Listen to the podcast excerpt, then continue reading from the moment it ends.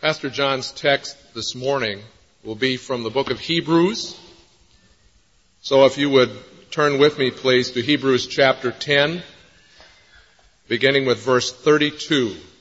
If you don't have a Bible with you, the, uh, there are Bibles in the pew racks in front of you, and uh, this reading is on page 1429.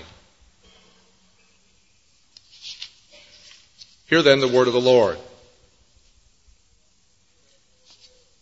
But remember the former days when after being enlightened you endured a great suffering, a great conflict of suffering, partly by being made a public spectacle through reproaches and tribulations, and partly by becoming sharers with those who were so treated. For you showed sympathy to the prisoners and accepted joyfully the seizure of your property knowing that you have for yourselves a better possession and an abiding one. Therefore, do not throw away your confidence, which has a great reward, for you have need of endurance, so that when you have done the will of God, you may receive what was promised. The Christian church in America suffers from about 350 years of dominance and prosperity. What I mean by dominance is that for almost all of this country's history, from the Puritans on, the Christian ethos has been the, the dominant one, and to be a Christian is, is to be a person who's uh, accepted and viewed as normal and uh, even one who has some traits that are beneficial to the country. What I mean by prosperity is that uh, being a Christian and fitting into that ethos has, for a long time, resulted in things going well for us. And so, to be a Christian has, has been a plus. And what I mean by the church suffering from that suffering from this dominance and suffering from this prosperity is that this has resulted in a massively ingrained and unbiblical mindset. Drink to excess. And therefore you will probably be spared the tragedies and family heartaches of alcoholism, and that's better for you. If you act like a Christian, you will probably work hard and be thrifty and probably will succeed in business and that's better for you. If you act like a Christian, you'll probably be kind and generous and, and uh, at least then a few people will think well of you and that'll be better for you. So we can all say, well, what's wrong with that? You know, what's wrong with things going better for you? Why do you say it's a suffering that has come upon the church that we have grown to feel that this is the way it is, this is the way it should be, and we're at home here. Things go better with Christ. The problem is that we have gotten things so out of proportion that we can't really even imagine what the New Testament church was like, I think we have taken things that are little peripheral spin-offs of the faith, like not getting AIDS, that's no big deal in eternity. Believe me. The, the, those simple spin-offs out here at the edge of Christianity, and we've made them the cherished treasure of the middle, and we've elevated them to the point where well, if things don't go better for us, then what's the use of being a Christian? And therefore it becomes almost impossible for us to imagine what, what happened in this text. What it was like to be a Christian when there was no Christian America, no ethos built up over 300 years of Puritan Protestant work ethic. This text, Hebrews 10, 32 to 36, fills me. Every time I go back to it, and it's one of my favorites, it just fills me with a longing to be set free from domesticated, comfort-seeking, entertainment-addicted American Christianity. I just want to be so free. And this text, when you read it, mm, it just makes chills run up and down your back. And now that is authenticity. If I could be like that, I'd be real. And, and everybody wants to be real. Nobody wants to be phony. Nobody wants to just have a little glaze of Christianity over an ordinary secular life pursuing the same goals that everybody pursues who doesn't believe. So let's read it and pray as we read it that God would ignite in us a longing and make it real that we would be free from the inauthenticity which we see exposed in this text. Verse 32, remember the former days when after being enlightened, you endured a great conflict of sufferings. Now let's take that word enlightened and just ponder it for a minute because that's the beginning of everything for an individual. That's a description of their conversion. So let's think about why he used that word. Enlightened. There are, if you track down that word in the rest of the New Testament, it's used in two ways. This word photizomai, photizo, from which we get photon and photosynthesis and all those light words in English. One of its uses is that light goes on so that you see more clearly, and one of its uses is that light goes on so that you shine more brightly. Okay? Now, let me give you an example of each one. In Ephesians 1.18, Paul prays that God would, same word now, enlighten the eyes of the heart so that we might see the hope to which we've been called, the greatness of our inheritance and the power at work within us. So what happens when enlightenment happens is we see. On the inside, lights go on and the glory of Christ becomes more manifest. Another example is this shining idea. Not seeing, but shining. We become the, the thing that's shining rather than see the thing that's shining. And the example there is, for example, uh, in Philippians 2.15, where it says uh, that Christians become like lights shining in the midst of a crooked and perverse generation. So now I come back to verse 32, having seen these two uses there's an enlightenment that makes you see more clearly, and there's an enlightenment that makes you shine more brightly. I say, now which is it here in verse 32? And uh, I'm not sure. But when I think about what conversion meant to them and what resulted from their conversion, I'm inclined to think that both meanings are here. Let me just show you. The gospel came to them. Jesus Christ the Lord of the universe came into the world. He lived a sinless life. He died for sinners. He rose again. Believe on Him and you will have everlasting life with Him in glory. And when they heard that message, lights went on inside. The Holy Spirit moved in, opened what Paul calls the eyes of the heart. Another word for it is rebirth. Another word is born again. Another word is conversion. Lights went on and the Jesus Christ, who up till that time had been a myth, or fairy tale, or totally unknown figure, or just a historical, interesting, ethical teacher, suddenly shines with moral beauty and ethical brightness and utterly, totally persuasive, winsome, divine glory.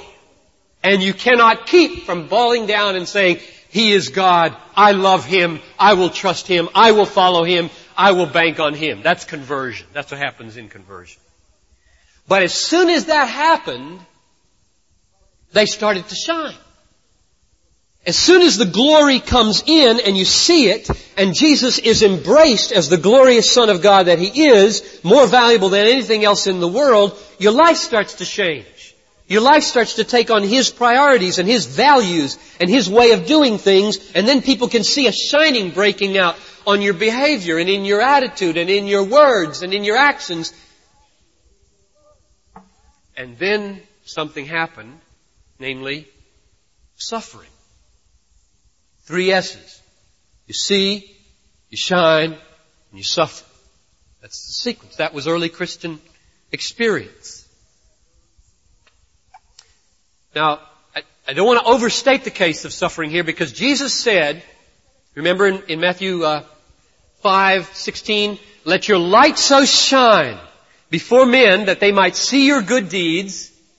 And the response, give glory to your Father who is in heaven. That sounds positive. Success. Woo! Good. Convert. Persuasion. They came along. They agreed. The problem with absolutizing that response is that four verses earlier in the Sermon on the Mount, Jesus said, Blessed are you when men persecute you and revile you and say all kinds of evil against you falsely on my account. Rejoice in that day and be glad, for great is your reward in heaven. Not positive. Negative. Bad news. Pain. Suffering. So, you can't absolutize either of these. Sometimes when your light shines, people say, God must be real. Tell me about him. Other times, it is so offensive, it is so personally indicting that hatred emerges and there's, there's reproach, there's vilification, there's persecution, which is what happened in this church when they started to shine. In the former days, after they were enlightened, they started to suffer. Evidently, they began to say things and think things and do things that were not politically correct in those days. And it didn't go well with them. Let's read what happened. Verse 33. They suffered partly by being made a public spectacle through reproaches and tribulations. That's one way. And partly by becoming sharers with those who were so treated. That's another way. For you showed sympathy to the prisoners. Now that sheds a lot of light, that little phrase, for you showed sympathy to the prisoners, back on the first two ways of suffering. Let's see if we can reconstruct the situation a little bit. Um, you got two ways of suffering that happened once they were enlightened. One is they were made a spectacle of through reproaches and tribulations, and then the next phrase says some of them became prisoners. So the, the first way is there's an active uh, assault on the Christians for whatever reason. You know, that's against the gods or uh, you eat blood. That was one of the common criticisms of the Lord's Supper. And just, you know, you, you can make up all kinds of things about people if you hate them bad enough. You, you can find a way to nail them. And they were thrown in jail, some of them. Now the second way is that those who were not thrown in jail sympathized with those who were, and their sympathy got them in trouble. That's what it says here. Verse 34, you showed sympathy to the prisoners, and here comes the result. You accepted joyfully the seizure of your property. Now what happened? Well, does, this is not overly fantasizing, is it, to say it went something like this? Owing to what they said or the lifestyle that they had or the way they were behaving, they really made some people mad. So mad that they could make it an official thing and some of them were put in jail. Some of them were not taken. They were meeting in a little prayer meeting there and uh, they started to talk about whether they should go visit them in jail. Now jails in those days were not comfortable. Often, no food was given to prisoners, only relatives. If the relatives wanted to bring food, they could bring food. Then they'd know who the real complicitors were. So, they had to say, well now, if we go and visit them, then we might also be thrown in jail. And one person perhaps said, look, I think I have a word from the Lord.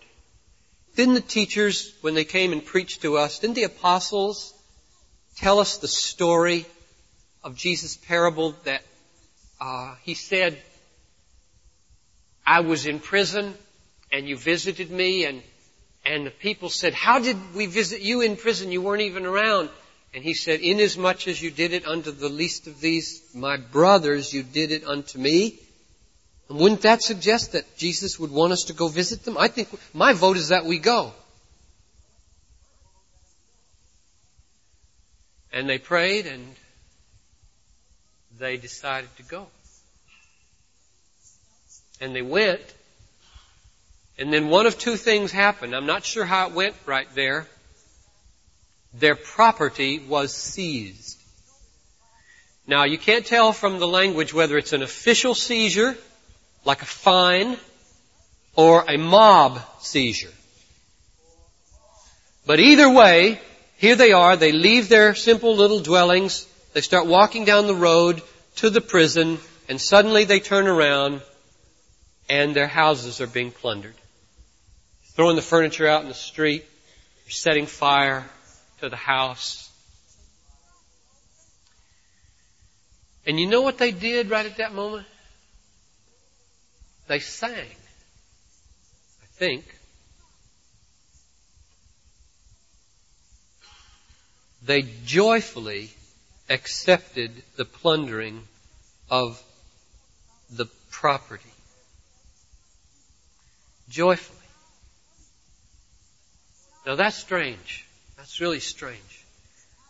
I mean, let's say we all finish up here in about 10 minutes and we leave and we go out to the parking lot over there and every windshield in the parking lot is bashed out. And spray painted on the side of every car is all Christians are bigots. Do you think we could have a, a, a good choir gathering in the parking lot?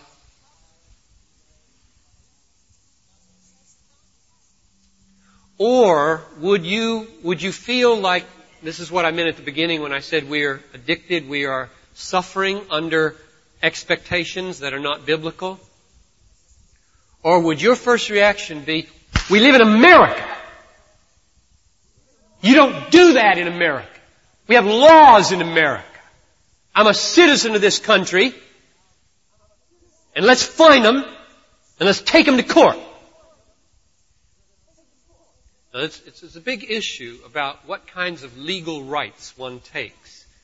But if that's your first reaction, you're out of touch with this text and with early Christianity. Because it says they joyfully accepted the plundering of their property. On February 21st of this year in Cairo, Egypt, five Christians were arrested, one Egyptian, one New Zealander, and three Americans, and they were put in the Tura prison in the south of Cairo, charged with forming a missionary organization. And uh, two of the wives, the wife of Brian Eckhart and Thomas Martin, uh, were obviously in the category of those who sympathized with those who were in prison. And uh, they called their husbands repeatedly and unashamedly on the telephone and got through periodically, and the result of their sympathetic activity was that they were evicted from their homes with the two days notice. In other words, both then and now, it is costly to let your light shine in contexts where it may not want to be seen. People may not want your light to shine. And Jesus does not say, let your light shine where people want to see it. He just says, let your light shine. It takes a great deal of courage, and that courage is rooted in this text in what? In a detachment from things. An incredible detachment. A, un-Amer- a very un-American attachment, detachment from things. That's the key here. This um, these people had possessions and they held them so loosely and they were so little attached to their hearts that when the possession was snatched away from them, violently snatched away from them, there was no big rip. There was no big tear. I have a grandfather's clock in my living room. 1920. It was my grandmother's and it was my mother's and then when my mother died, it's mine. A real test would be, for me, if somebody just came in and whacked it to pieces with a hatchet. Now, and you, you've all got little things in your lives. That's a pretty silly one compared to, say, our children or our health. But we all have things. And this text is calling us this morning to hold them very loosely. So that if they are snatched violently out of our hands, there is no rip in our soul. No flaming vindictiveness in our spirit. Where does that freedom come from? Where does that kind of loose holding detachment of things in life come from? And the answer to this text is, is very clear. It doesn't come from some superior kind of grace given to saints and martyrs. It comes from basic Christian believing. These people cherish the reward of heaven more than they cherish the things of the earth. Verse 34b, I've said it, let's read it again. You accepted joyfully the seizure of your property. How? Where did that come from? Here's the next phrase. Knowing that you have for yourselves a better possession and an abiding one. Therefore, don't throw away your confidence or your boldness, which has great reward. Now right there, I think I see the key or a key to the anemic nature of the American church. The American church is a fairly anemic church. I was, I was with uh, Leith Anderson last Tuesday for lunch. And we were talking afterwards, Leith Anderson, Pastor of Wooddale. And he said, John, isn't it true that there's revival almost everywhere in the world but America? God is doing wonders almost everywhere but here. We're going to, we're going to hell in a basket or something like that, he said. The church is fairly anemic here. My analysis is that one of the reasons is, and I think it's one of the main ones, is that we are at home in Disneyland. This is Disneyland. This room is Disneyland. This suit is Disneyland. This electronic device here is Disneyland. The cars you came in are Disneyland. The meals you will eat and buy today at who knows what per shot will be Disneyland. We live in Disneyland compared to where everybody else lives. Almost everybody. There are a few other Disneylands in Western Europe. And we're at home. We're addicted. We don't even know we live in Disneyland. We think we need a third or fourth suit. We use words like need, need for the most ridiculous accessories. We do. And I'm not about to tell you which ones you must get rid of.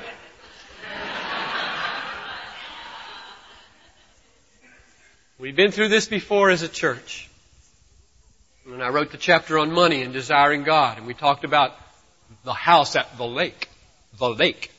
It's that spot in Minnesota where all these houses are. And I didn't say you couldn't have one. But if you're at home, if you're at home in this Disneyland, so that if they burn down that house, or they smashed your car, or they took all your heirlooms, or they fired you from your job, there would be this rip that would cause more anger than singing, you're out of touch. You're out of touch and you're weak. The reason the American church is weak is because we're at home in this Disneyland. Now I think it's always going to be a Disneyland, okay? Till Jesus comes. But you know why God has created this Disneyland? For missions. And for the poor. He makes people rich to give money away so that they can show that their treasure is not their riches. That's why He gives people money. And for no other reason. If you live at a level above what is needed, what is common sense, what is ordinary, and who in the world can decide what that is? I can't. Then you are wasting God's resources that were meant to be channeled to send the 2,000 by 2,000 to the unreached peoples. Paul said, we have nothing and yet we possess everything. If you believe that, that will make you free. Free! Free! This text is calling us to have our hearts satisfied in the age to come and not in this age, and therefore to be radically free. Let me close by pointing you to two words in the text. The words better and the word abiding. These people had found satisfaction not in this age, but in the age to come, possessions in the age to come, reward in the age to come, Christ, the summary of all that in the age to come. And it said, they joyfully accepted the plundering of their property, knowing that they had, here comes the first word, a better possession, and secondly, an abiding one. Now that ought to cause bells to go off for people who've been around for a while. What psalm what verse in the Psalms captures those two things? Psalm 16, 11 at the end. You got the right verse, David.